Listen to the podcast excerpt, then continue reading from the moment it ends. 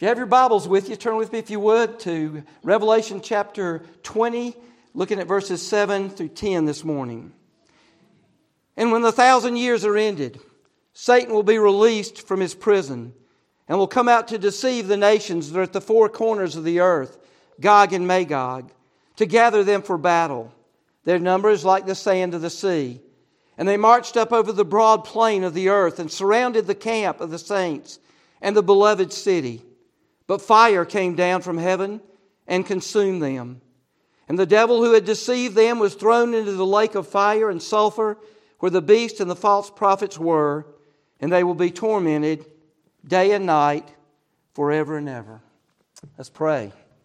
Heavenly Father, we come before you today asking, Lord, for clarity, asking you, Lord, to help us that we might see the truth in this passage, that we might understand that we are in a war Heavenly Father, we would pray that you would help us that we might hate Satan, that we might despise who he is, what he does, that we might despise his deception, that we might look forward to that day when you bring about his end.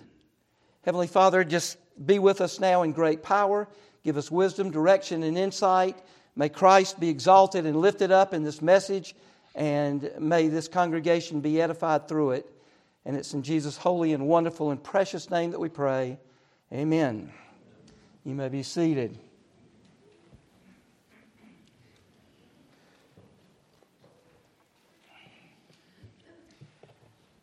For the Christian, this world is not an arena.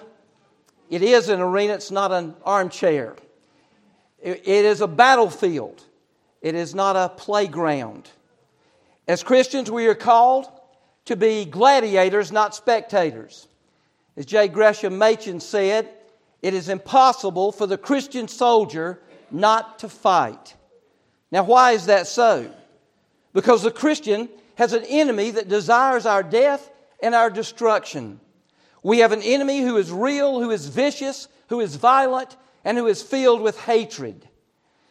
Throughout the Bible, he's called by different names the evil one, the ancient serpent, the God of this world, the prince of the power of the air, the murderer, the tempter, the liar, the thief, the father of lies, the accuser of the brethren, Belial, Beelzebub, Apollyon, Abaddon, the adversary, the enemy, the great red dragon, the devil, and of course, Satan. And you may say, now, wait a minute now, Doug, you're not telling me that you really believe in a personal devil, do you? Well, what choice do I have? Uh, folks, uh, if you go through the Old Testament, there are seven Old Testament books that speak directly about his existence. If you go through the New Testament, every New Testament writer speaks of Satan. Every one. Jesus himself in the Gospels spoke of Satan 25 different times. And often it's a, a direct conversation that he is having with Satan himself. Folks, I dare uh, not deny the existence of Satan. Satan is driven by two passions. Number one is hatred for God, and number two is hostility toward the human race. He wages war against the Christian in Ephesians 6. He undermines confidence in the Word of God, uh, Genesis chapter 3. He hinders Christian ministry, 1 Thessalonians 2. He brings discouragement in 1 Peter 5. He infiltrates the church with false doctrine, and that's found in 1 John 4. He promotes division in the congregation, 2 Corinthians chapter 2. He is described as bearing the ferocity of a lion and yet having the attractiveness of an angel of light. Folks, He has power to attack us because He knows our weaknesses and He knows our vulnerabilities. So, today, what I want to do is I want to share with you four points as we take a look at Satan's defeat. Point one is Satan's release. Look with me at verse 7. And when the thousand years are ended, Satan will be released from his prison. Let me do a very quick review. What is the thousand years? It is the church age. It is that long period of time between the first coming of Christ and the second coming of Christ. It is not a golden age, a literal thousand year golden age that will take place uh, after the second coming. It is what's going on in this life right now. Second question What does it mean that Satan is bound? It does not mean that he is totally incapacitated. He is bound in one area, and that area is this he can deceive the nations no more. And what does that mean? That means he can't stop the proliferation of the gospel. He cannot stop the missionary enterprise. Next month, on March 15th, uh, Dale Powell is uh, going to be sharing with us the Gideon presentation.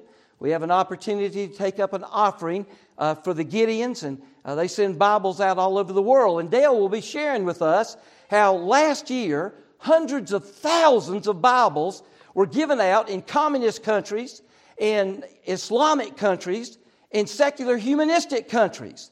And many of those people have heard the Word of God because of that, have read the Word of God because there's a Bible in their hands, and many of them have come to Christ. Folks, Satan cannot stop that. But what can Satan do?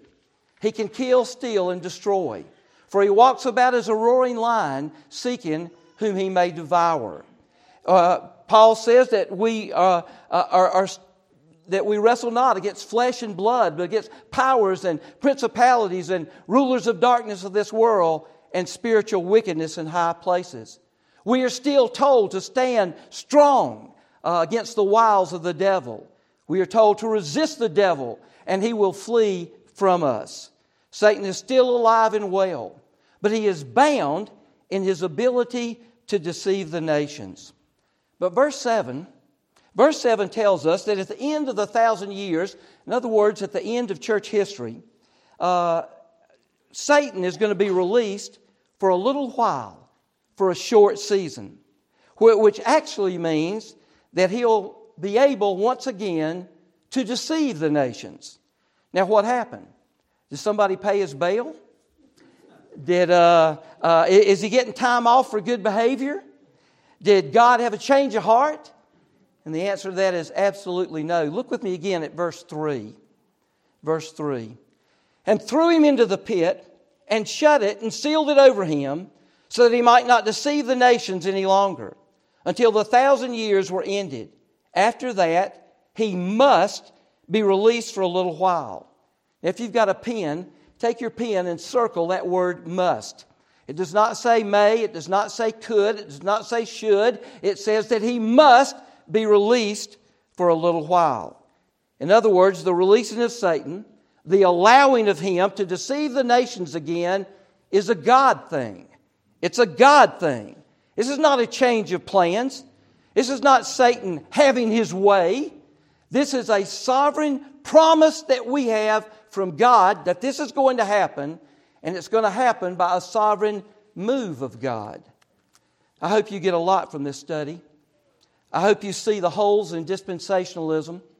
I hope you understand that the church is uh, not going to be spared persecution. I hope you reject the idea of a two phased second coming of Christ.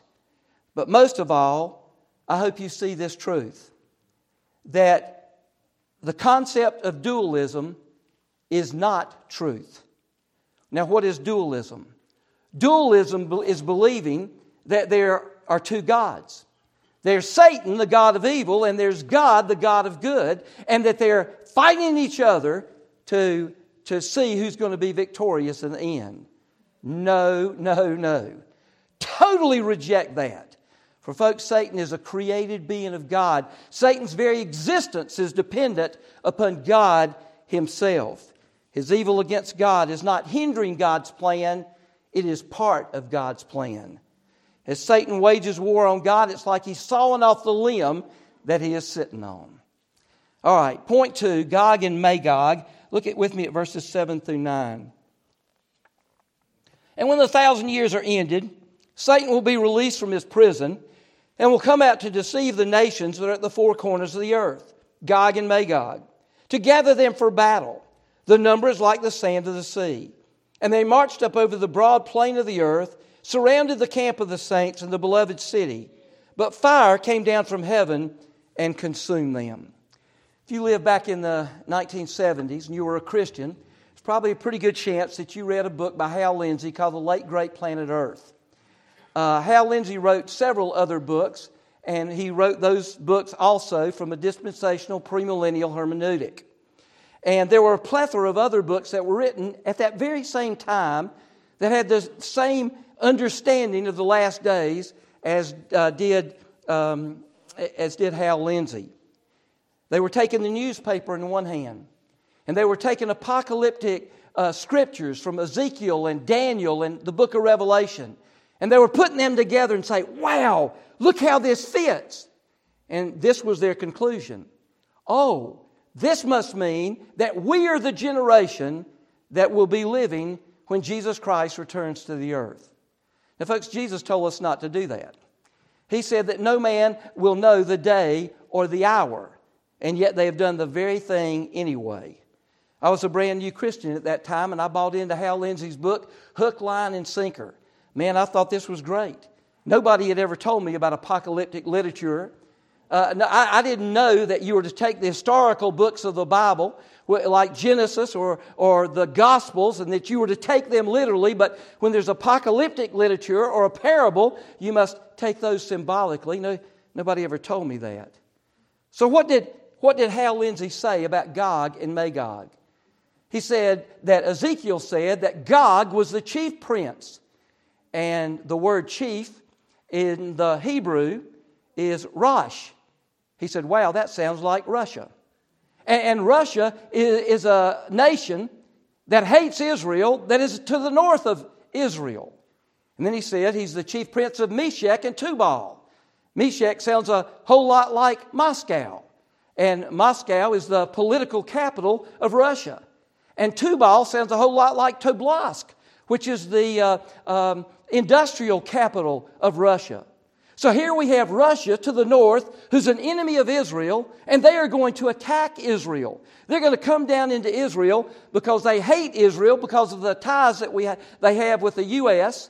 And Israel's monotheistic, Russia's atheistic, and say they are going to attack Israel, and it's going to happen sometime right after the rapture of Jesus Christ.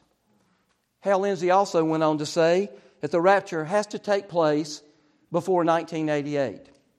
And he says that this attack from Russia on Israel will have to take place within the next seven, seven years, so it will have to take place before 1995. Well, guess what? It didn't happen. It did not happen.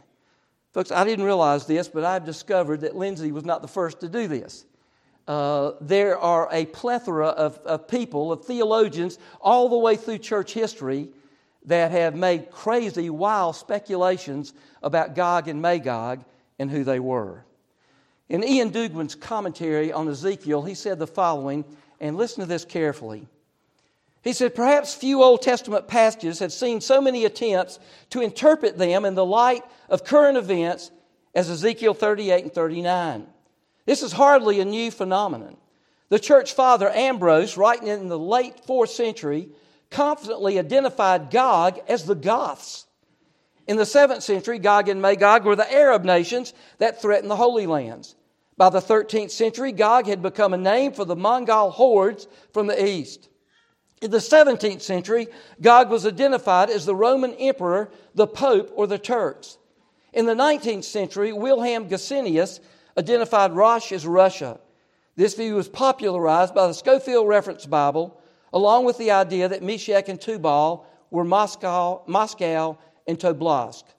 Duguid concluded, with its vivid imagery and pictorial language, Ezekiel 38 and 39 lends itself to a flexible application to whatever the contemporary dangers to world peace are perceived to be. In a world of much tribulation, there will always be a plausible explanation of why these times in particular fit the description of the biblical end times. Now, in the Jewish Talmud, um, in the Jewish Talmud that the Jews used, just I mean, they, they use that all the time. In Jesus' day, they were using it just extensively. And you could find a Jewish Talmud in every single synagogue in, in Israel. John was very, very familiar with, uh, with this uh, Jewish Talmud. And if you study the Jewish Talmud, you'll find that it has a lot to say about Gog and Magog. The Jewish Talmud states with no hesitation that the term Gog and Magog was not meant to point to a particular nation, but that it was meant to point to the entire enemies of God throughout the world. The people that will rise up against God and, and do everything they can to wipe God's people off the face of the earth. Now look at verse 7 and 8 again and ask yourself a question. Does this sound like a Russian invasion or is it much larger than that? And when the thousand years are ended, Satan will be released from his prison and will come out to deceive the nations at the four corners of the earth, Gog and Magog, to gather them for battle. Their number is like the sand of the sea. Now look at that vast number. As many as the sand of the sea. This is not an attack from some localized nation. This is a, a worldwide revolt that he's talking about here. Once again, I want to quote from Duguid. The point of Ezekiel 38 and 39 is not that at some distant point in future history, those particular nations will oppose Israel while others, America and Britain, for example, will rally to Israel's aid Rather, these nations from the ends of the earth, from all four points of the compass, represent symbolically a supreme attempt by the united forces of evil to crush the peace of God's people. Now, listen carefully to this. This, not coincidentally, is the interpreta- interpretation given to Gog and Magog in Revelation 20, verse 8. They represent the nations in the four corners of the earth whom Satan gathers for the final battle against God's people, the city he loves. Their defeat in Revelation is the prerequisite for the establishment of the New Jerusalem, the heavenly city of Revelation 21. All right, point three is Satan's defeat. Look with me at verses 9 through 10. And they marched up over the broad plain of the earth and surrounded the camp of the saints and the beloved city. But fire came down from heaven and consumed them. And the devil who had deceived them was thrown into the lake of fire and sulfur, where the beast and the false prophets were, and they will be tormented day and night forever and ever. All right, the picture here is the devil uh, just leading Christ rejecting unbelievers. They march over the broad plain of the earth, and they surround the camp of the saints and the beloved city, Jerusalem. Now, if you take this literally, you've got a multitude of unbelievers who are there, right there in, in Jerusalem and in Israel. And the scripture says that there are as many as the sands of the sea. Um, you know how big Israel is? You can take the land area of Israel and put it in Mecklenburg and Union County. It's that small. Folks, think of the absurdity of a literal translation here. This would mean billions upon billions of unbelievers that, that are in this tiny little land of Israel, and they're surrounded, the Christians, who are in a little campsite in Jerusalem. Is that really what John is trying to tell us? No. Are all the true Christians in physical Israel at that time? No. This is symbolic imagery. John goes all the way back to the book of Exodus. How did people live? How did the people of God live uh, during the, the time where they, they left Egypt and were headed to the promised land? They, they lived in tents. They had a big fence that went all the way around. They'd set that fence up. They put the tabernacle of God that represented God's presence right in the center of it. And then they, they would live in tents. Now, why did they do that? They did that so they could be mobile. They did that so as soon as God said, get up and go, they could get up and go.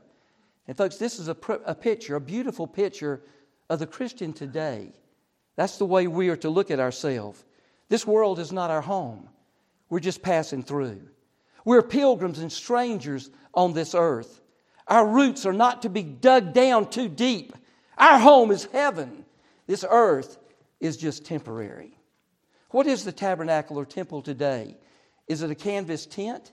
Is it a big brick building? Paul says no. 1 Corinthians 6 19 says this Do you not know that your body is a temple of the Holy Spirit? Where's the presence of God now? It's in us, it's in the children of God. So the camp of the saints is a picture of true Christians all over the world. The city of God here is called Jerusalem. It's very interesting. Sometimes the book of Revelation is called the tale of two cities, Babylon and Jerusalem. We've been studying what Babylon was. What is it? It's the secular political world system. It, it has corrupt government, political corruption, financial greed, dog eat dog philosophy. We saw in Revelation 18 how that day is coming when that world system is going to be absolutely destroyed. But Jerusalem is a picture of the true church, the people of God, the chosen ones, God's children. So don't view this as a literal attack on the city of Jerusalem. This is a worldwide phenomenon. Persecution of the Christians at this point in time, as we're reading it today, is going to be at an all time high. We look at persecution of Christians around the world today, and we see it in Nigeria and the Sudan. We see it in China and Malaysia and Iraq and Iran and places all over the world. But, folks, in this day, in the last day, there's going to be persecution all over the entire world. Christians are not going to be spared that persecution. So uh, it's everywhere, and what happens? Look at, at the last phrase in verse 9. But fire came down from heaven and consumed them. By this time, praise God, the Christians will have been removed. What's going to happen? Well, first of all, there's going to be a resurrection of those believers who are in heaven. They are going to receive new glorified bodies. They're going to be with Christ there in the clouds. And then those believers who are here on earth are going to receive new glorified bodies and be translated. And we will meet the Lord in the clouds. And then we will immediately immediately return as the Lord brings judgment upon this earth. Jesus speaks the word, and fire consumes the unbelieving world. In 2 Thessalonians chapter 1, verse 7 through 10, we see the same picture that John paints for us in Revelation chapter 20, but we get Paul's explanation of what's going on. Let me read that to you. And to grant relief to you who are afflicted as well as to us, when the Lord Jesus is revealed from heaven with his mighty angels, in flaming fire, inflicting vengeance on those who do not know God and on those who do not obey the gospel of our Lord Jesus. They will suffer the punishment of eternal destruction away from the presence of the Lord and from the glory of his might. When he comes on that day to be glorified in his saints and to be marveled at among all who have believed, because our testimony to you was believed. And what happened to Satan? Verse, verse 10. And the devil who deceived them was thrown into the lake of fire and sulfur where the beast and the false prophets were, and they will be tormented day and night forever and ever. Satan is finished. His eternity will be a, a, a lake of fire forever and ever. He will never be heard from again. I tell you, God's torment of, of Satan here is almost laughable because he can't do a thing about it. I, I kind of picture like a there's a big weightlifter, got muscles bulging all over him, and he's, he's just standing there, and all of a sudden a mosquito lands on his bicep.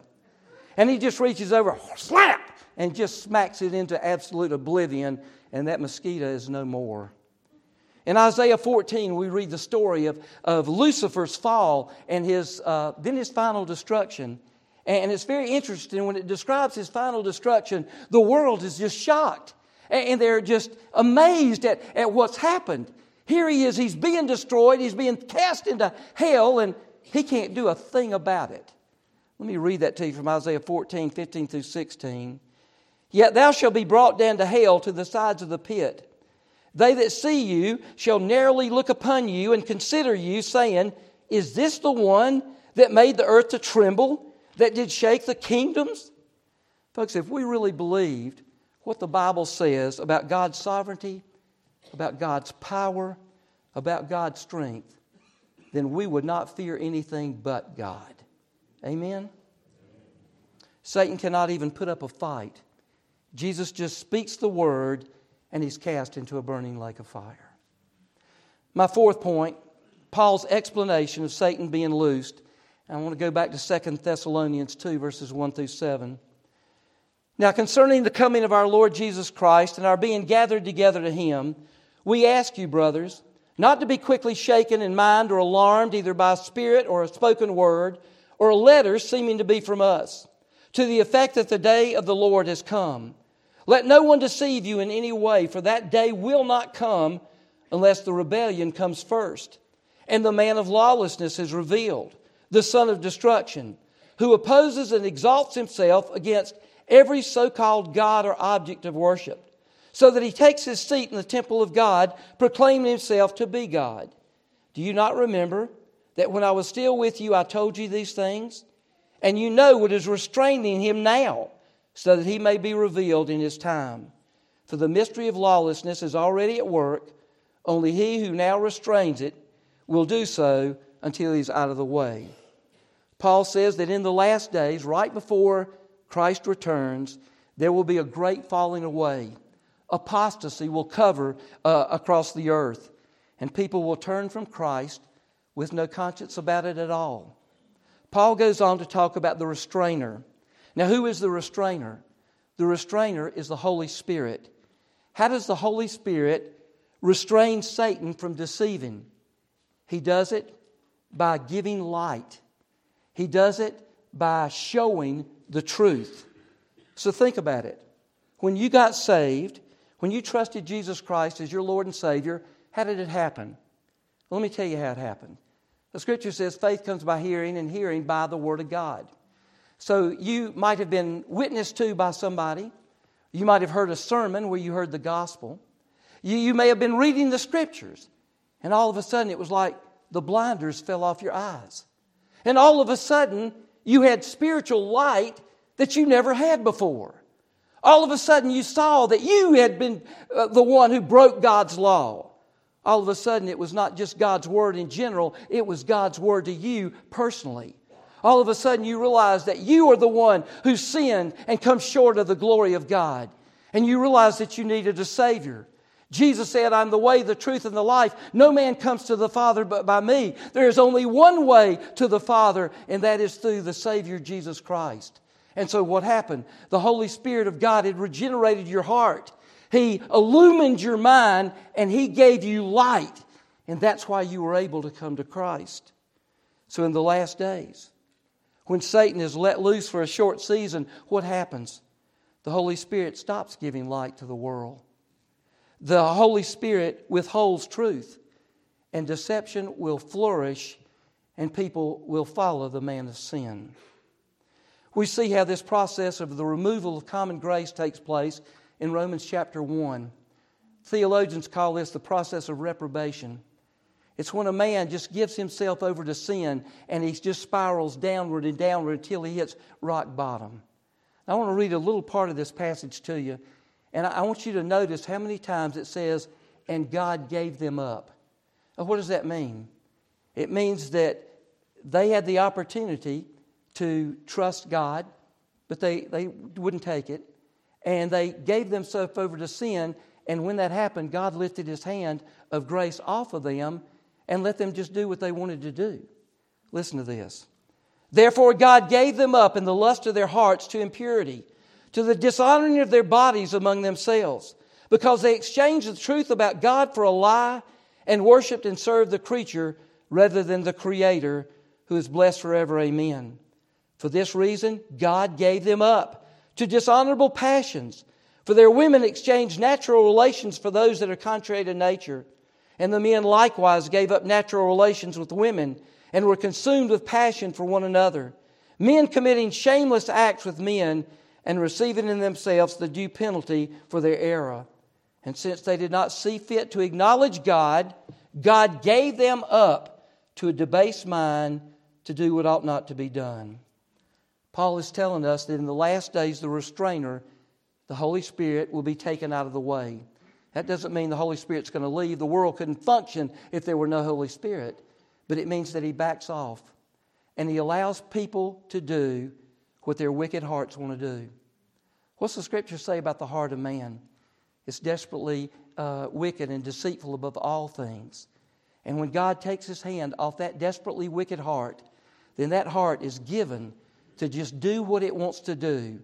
And in this case, and in this day and time that we're talking about here, they will just give themselves over to following the Antichrist. And yes, all that is done under the sovereign control of God. All that is done in God's perfect will. Jesus talked about that. And in uh, John chapter 5, verse 43, Jesus said this I have come in my Father's name, and you receive me not. If another shall come in his own name, him you will receive. 2 Thessalonians 2, Paul goes on to say this, verses 9 through 12. The coming of the lawless one is by the activity of Satan, with all power, false signs, and wonders, and with all wicked deception for those who are perishing because they refuse to love the truth and so be saved.